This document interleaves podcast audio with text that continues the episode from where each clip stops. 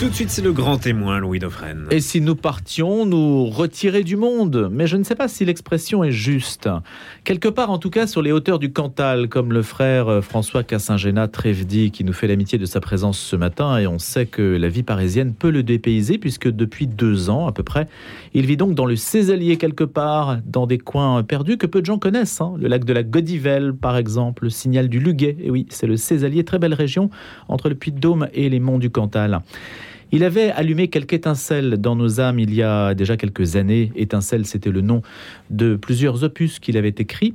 Je précise que le frère François Cassingena Trevdi est toujours moine de l'abbaye de Ligugé, mais donc qu'il est en quelque sorte en, en détachement, pourrions-nous dire. Alors ce matin, il va peut-être nous éclairer dans la nuit que traverse l'Église catholique aujourd'hui, à mesure que tombent les révélations dont on parle et dont on ne cesse de parler. Monseigneur Éric de Moulin-Beaufort, encore hier, chez nos confrères de RTL, disait que la confiance eh bien, sera longue et difficile à rétablir. Alors avec ses propos d'altitude, puisque c'est le titre de son essai aux éditions Albin Michel, eh bien peut-être que le frère François va nous aider à en prendre de l'altitude. On en a bien besoin. Bonjour frère. Bonjour. Racontez-nous comment se passe votre vie dans le Cantal depuis deux ans.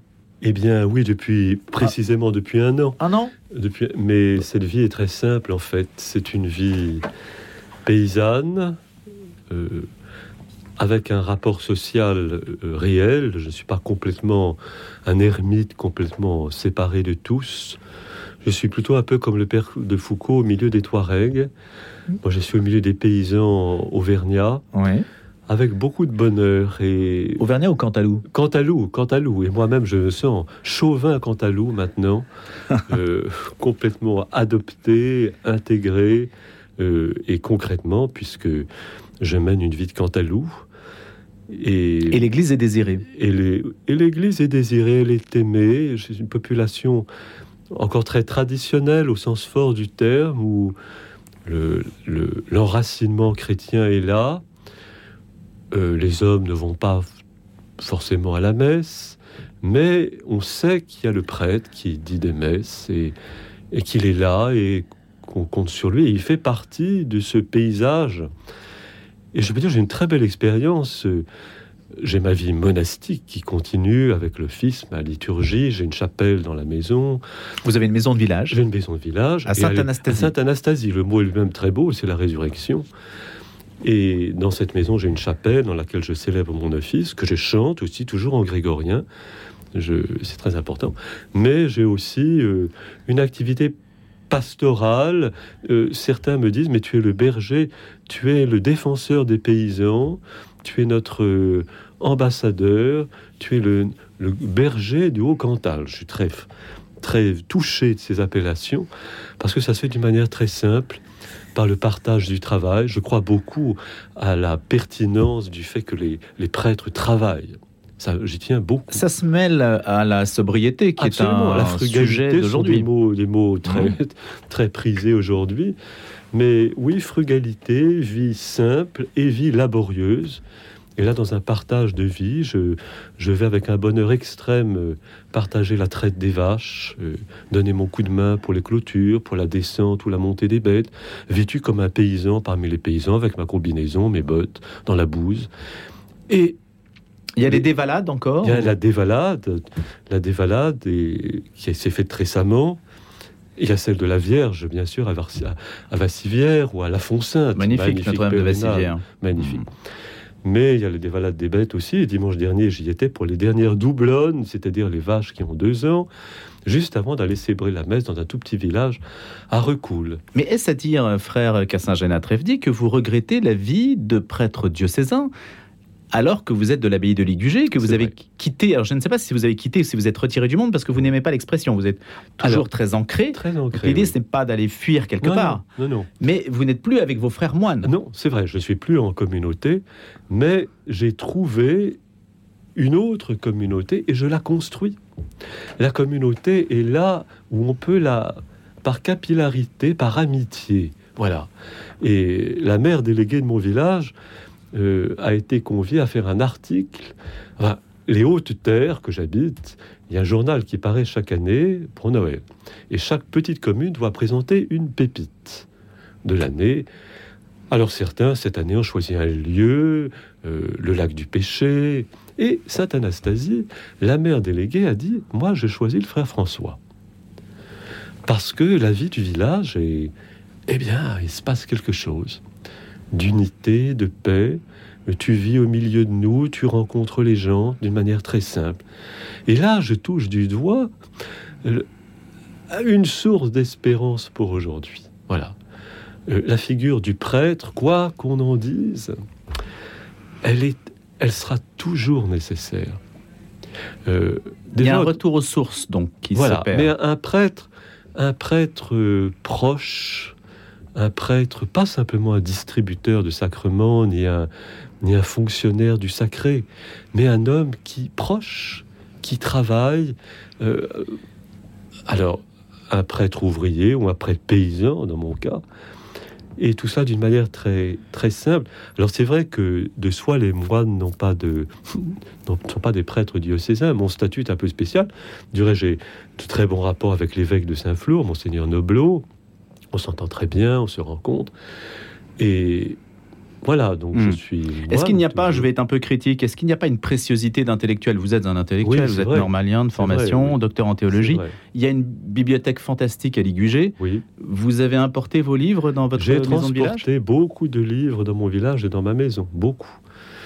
De cette manière, j'ai, nous parlions de, de fuite tout à l'heure, mais dans mon attitude, il y a aussi cette dimension de fuite. Je ne la récuse pas dans le paysage actuel de notre chère institution et de, du monde tel qu'il est, un peu comme, euh, comme Abraham va vers le pays que je te montrerai. Le Césalier, c'est mon désert. Et un peu comme Noé aussi fabrique une arche. Et le Césalier, c'est aussi un océan solide, un Ararat, d'une certaine manière. Et voilà, dans ma démarche est aussi dans la fuga mundi. Je crois que je n'ai jamais tant renoncé au monde qu'aujourd'hui, paradoxalement. Là, alors que je, n'êtes pas dans l'abbaye. Alors que je ne suis pas dans l'abbaye. Et j'ai jamais eu autant le sentiment d'être moine. C'est étrange. Combien de temps euh, comptez-vous euh, vivre selon ce statut? Ad vitam aeternam. Je serai enterré à Sainte-Anastasie. Voilà. Ça, vous le savez déjà je sais déjà, je ne sais pas, on ne sait pas tous hmm. les bouts de sa vie. Bien sûr. Mais, mais j'ai trouvé mon lieu par une espèce de loi de gravitation. Et voilà, je ne veux plus bouger de mon trou du Cantal. Je suis profondément, sauvagement, rudement heureux. Alors, frère François, est-ce qu'il y a aujourd'hui, sans faire de vous une sorte de conseiller en management que vous n'êtes pas. pas du tout. Euh, est-ce qu'il y a, au travers des propos que vous nous dites, des moyens de faire en sorte que l'Église trouve un autre chemin ou, qu'elle se présente différemment ou qu'elle trouve des solutions Je ne sais pas comment dire les choses. Oui, qu'elle se présente différemment. Je pense qu'il y a, euh, pour moi, ce qui est très important, ce que j'ai développé aussi dans mes chroniques du temps de peste, la présentation de la foi elle-même. Ce que nous vivons, que croyons-nous Que donnons-nous à croire? Euh, Comment, comment parlons-nous euh, des éléments de notre foi Qui est Dieu Qui est le Christ? Qu'est-ce que l'Église? Qu'est-ce que les sacrements? Comment, comment parlons-nous? Donc ça suppose une maturité de jugement, absolument. sortir de l'infantilisation des fidèles, etc. Voilà, ça c'est capital. Pour moi, c'est la source de tout l'intelligence de la foi. Et tout baptisé, même mes paysans du Cantal ont droit à l'intelligence de la foi. Et dans les petites homélies, je m'estime un peu aujourd'hui comme le saint Jean, enfin, je ne suis pas saint, pardonnez-moi, pas du tout, mais comme le Jean Chrysostome du Cantal, par des mots très simples, essayer de parler des choses de la foi et dans pas simplement pour un monde imaginaire ou un monde autre, mais ce monde-ci, dans ce monde-ci. Et ça doit, ça doit se voir. Ça doit se voir. Et tout cela par, ce, en tout cas, par cette proximité, par, hmm. par un travail d'incarnation. Le Christ, il faut pas être dans l'ecclésiastique qui nous tue depuis longtemps, mais dans le christique. Pas l'ecclésiastique, mais le christique. Qu'est-ce que vous Ou pas diriez l'ecclésiastique, mais Hmm. l'ecclésial. Ce sont deux choses différentes. Alors faites la distinction. L'ecclésiastique, c'est tout un comportement, tous les habitus superficiels, des, des choses, euh, voilà, qui sont un peu pénibles. Qu'est-ce que c'est La révérence institutionnelle, Oui, politique, oui, tout ça politique, les, les, les compromissions avec le pouvoir, avec des idéologies, avec tout cela. Euh, L'ecclésial, c'est ensemble construire le royaume, construire, construire une communauté. Mais depuis le départ, l'Église se sûr, cogne à l'ecclésiastique. hein. Ah, bien sûr, depuis le début, depuis les, on voit bien des, les épîtres de saint Paul. Et le christique, le christique, c'est, je dirais, c'est vivre poétiquement l'évangile. Et quand je dis poétiquement, c'est pas du tout les fleurs, les petits oiseaux, c'est ça, c'est la superficie. Poétiquement au sens fort, être, devenir le poète chrétien de sa propre existence. Alors justement, frère François, euh, vos lecteurs, votre public euh, vous apprécie pour cette plume euh, que vous avez, cette capacité justement à entrer dans cette, dans Oui. cette finesse de l'âme. Ce qui est difficile d'ailleurs. Et, et ça, c'est une forme aussi de, de jouissance intellectuelle d'arriver à, bien sûr, à oui. décrire ça, et c'est une plus-value assez forte pour Bien notre sûr. temps. Bien sûr. Vous sentez qu'il y a une, un, un désir? Racontez-nous un petit peu depuis Étincelle, comment est-ce que vous vivez ça? Est-ce que vous sentez plus écrivain presque Je dis pas Euh, plus écrivain oui. que moi, je vais pas faire de la Non. densité, mais Mais c'est vrai que le travail d'écriture, parce que c'est un très grand travail, de, de- c'est un artisanat, je dirais. Hum, Je l'ai toujours conçu comme intrinsèque à ma vie monastique. C'est comme de faire, faire des émaux, un artisanat, et l'écriture, tout passe, pour moi, il faut que ça passe par l'écriture. C'est un laboratoire permanent, euh, pouvoir exprimer les choses et, et dans, dans un style. Je crois beaucoup à l'importance du style style de vie, style d'écriture, style de la foi, style de... On peut le recommander à tous parce que vous voyez, il y a une petite bête ici qui s'appelle le téléphone Oui. portable, qui est un, comme dit Fabrice Lucchini, qui est la plus grande catastrophe Oui. industrielle humaine peut-être depuis euh, la Seconde Guerre mondiale. Est-ce que ça, ce n'est pas, je ne sais pas si c'est sa phrase exacte, mais c'est l'esprit en tout cas. Euh, Ça, c'est quand même euh, l'ennemi de l'écriture et de la lecture. c'est vrai, c'est vrai. Alors j'en ai un moi-même, je le reconnais, Oui, mais vous avez une discipline. mais j'ai une discipline. Et mes journées, je vois de, le soir à- Sainte-Anastasie, on n'entend plus rien. Et j'allume, je n'ai pas de télé et je n'ai pas de voiture. Et vous savez que c'est un luxe aujourd'hui. C'est c'est un luxe, je le répète. C'est un luxe de ne pas avoir de télé et de ne pas avoir de voiture. La télé, c'est de la maltraitance même. hein. Absolument. Et, et d'allumer le d'allumer la cheminée et de regarder ma télé, c'est ma cheminée.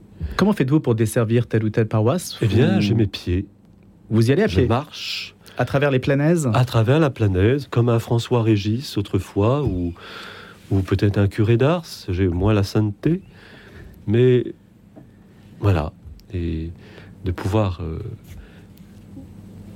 Il y a une écouter, contradiction, euh, euh, frère François, c'est que les, les campagnes ont été tardivement évangélisées, ou en tout cas ancrées dans l'évangile. Et aujourd'hui, tous les efforts du monde catholique, Mhm. euh, si, tant est qu'il ait encore vraiment la- Mhm. de la prise sur la, la ville, la vie des gens, c'est plutôt la ville. C'est d'être présent dans ce monde urbain.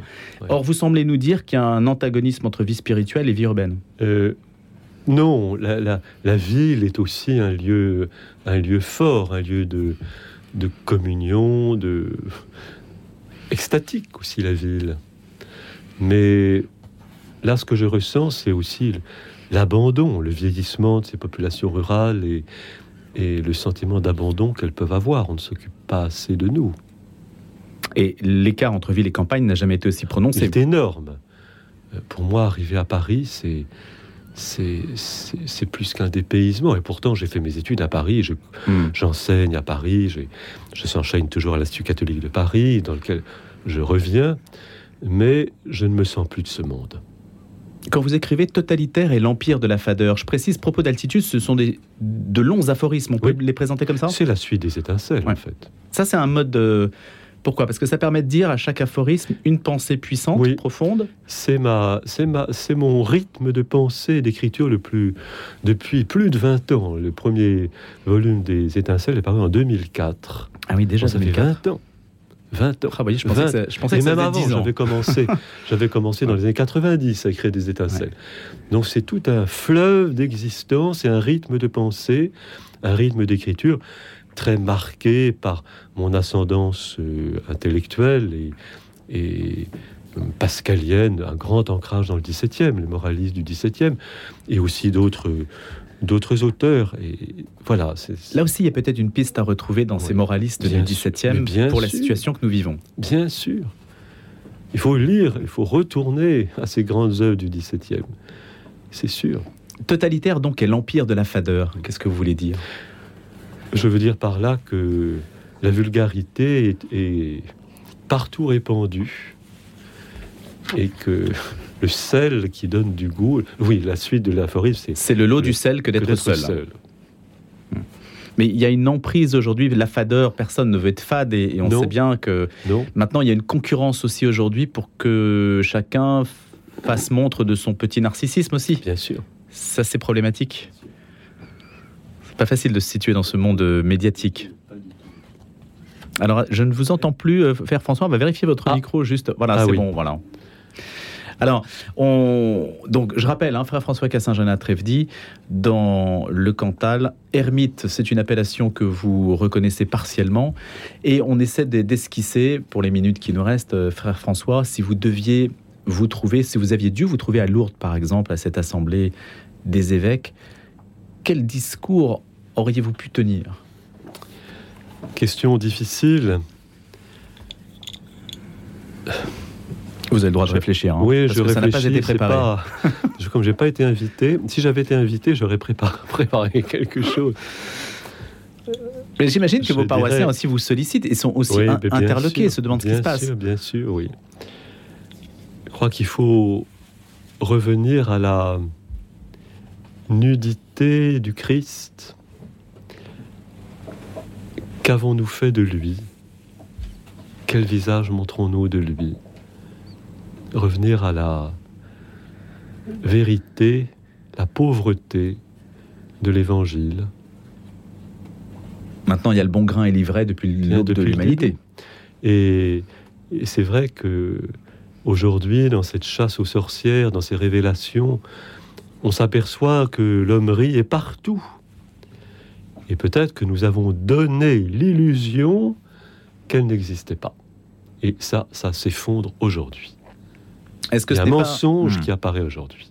Il y a un piège démoniaque à faire croire que l'homme est en fait meilleur qu'il n'est en réalité Bien sûr, et à adhérer à ce, sûr. à ce récit. absolument. Normalement, les moines sont armés pour faire face à ce type de tentation plus que les autres? Euh, c'est vrai que dans la tradition monastique, le combat spirituel, oui, ça fait partie. C'est que l'on soit en communauté ou ermite ou solitaire, euh, il y a ce combat spirituel qui est celui, que mène tout, tout baptisé. Mais combat, il y a le combat et il y a aussi le consentement. Le consentement, nous ne sommes pas simplement des combattants, mais consentir à la vie, dans sa pauvreté, dans sa simplicité, consentir à voilà, consentir à la vie, consentir au mystère de la vie sur lequel nous avons si peu de prise. Nous ne sommes pas les propriétaires. Si on vous Pauvre. proposait d'être évêque, vous accepteriez? Oh, alors là, Est-ce qu'il y a des processus de nomination, sans entrer dans le détail, à revoir C'est-à-dire, est-ce qu'il- est-ce que les, les premiers temps de l'Église, qu'on mythifie peut-être un peu d'ailleurs, Oui, oui, bah, est-ce bien qu'ils- sûr, Est-ce oui. qu'ils ont eu des ressources Est-ce qu'il y a eu des ressources au départ pour essayer de juguler des crises? Je pense à hier, euh, nous fêtions Saint Ostremoine, évangélisateur, premier évangélisateur de, de Clermont. Avec Saint une Marie, Une qui très belle cathédrale à très belle, absolument. Saint Marie qui a donné son nom au puits Marie, et d'autres, Saint Flour, tous ces personnages sur lesquels on ne sait pas grand-chose qui devait vivre d'une manière très, très, très simple. Si j'étais évêque, ce serait comme peut-être comme Saint Marie, dont on a retrouvé il y a une pierre au sommet du mont Journal, sur lequel il se serait assis, et on voit la trace de. On peut mettre ses doigts et ses mains, c'est la trace de Saint Marie, et c'est bon pour les maux de dos. Voilà. On peut retrouver une ferveur volcanique. Une ferveur volcanique. Nous avons besoin de volcans. Est-ce qu'il y a justement peut-être euh, dans le cursus d'un évêque, euh, dans, dans, les cursus hiérarchiques, la, nécessité de d'avoir une sorte de période de, de retrait d'érémitisme Bien sûr. Bien sûr. C'est peut-être même souhaité par eux. Bien sûr. Et dans l'Antiquité, un Jean Chrysostome, avant d'être évêque de Constantinople, avait vécu dans la périphérie d'Antioche comme un moine. L'expérience monastique était courante dans l'Antiquité chrétienne. Ça, c'est un élément qui s'est perdu. Apparemment, on cloisonne un peu trop, peut-être, les, cursus. On va dans un espèce de cursus, euh, oui, plus. Et, l'ambition est une grande tentation ecclésiastique. Personne n'en est exclu. Mais d'un côté, l'ambition, et... plus j'ai d'ambition, plus j'aime. Oui, c'est vrai. Donc, c'est aussi bon l'ambition. On ne va pas se mentir en disant, euh, bah voilà, je ne suis pas ambitieux, donc je suis quelqu'un de bien. C'est vrai. Est-ce que justement dans l'état euh, dans lequel vous êtes, euh, est, à quoi aspire-t-on une fois que on a considéré que le bonheur, même si je n'aime pas tellement ce terme, euh, passait par le dépouillement, passait par la sobriété, la frugalité. Une fois qu'on s'est dit finalement plus on avance dans la vie, plus en fait il faut se dépouiller. Est-ce qu'on peut aller plus loin dans cette voie encore? Est-ce qu'on peut toujours aller plus loin dans cette voie? Oui, on peut toujours aller plus loin. En tout cas, pour ce qui me concerne, je ne désire plus rien j'ai trouvé ce lieu et cette vie euh, simple, relationnelle, amicale. Au fond, ça suffit. C'est c'est l'épicurisme au sens réel du terme, pas ce hmm. qu'on en a fait, pas ce qu'on en pense. C'est l'expérience de quelqu'un qui pour moi est un père, j'ose le dire, et qui s'appelle Virgile, dont je traduis les géorgiques O fortunatos nimium agricolas. Trop heureux les paysans, si seulement, si seulement ils savaient leur bonheur. Parce qu'on ne le sait pas toujours et ils ne le savent pas toujours. Et c'est une vie difficile. Mais il y a un point de jonction, en tout cas peut-être avec euh, ce que vous nous dites, entre l'idéal du monachisme et puis la tradition occidentale et ce que désirent nos contemporains aussi aujourd'hui, même peut-être sans le savoir. Oui, oui, bien sûr. Mais il faut hmm. faire le pas et c'est exigeant et ça demande un, dépouillement. C'est vrai. Merci beaucoup, frère Cassin-Jeanat Trefdi, d'avoir accepté cette invitation. Frère François, c'est aux éditions Albin Michel. Propos d'altitude. Bah, écoutez, on a respiré un petit peu sur les hauteurs du Cantal, où vous allez retourner, et on, est heureux d'avoir pu discuter avec vous ce matin sur notre antenne. La joie est bien partagée. À bientôt.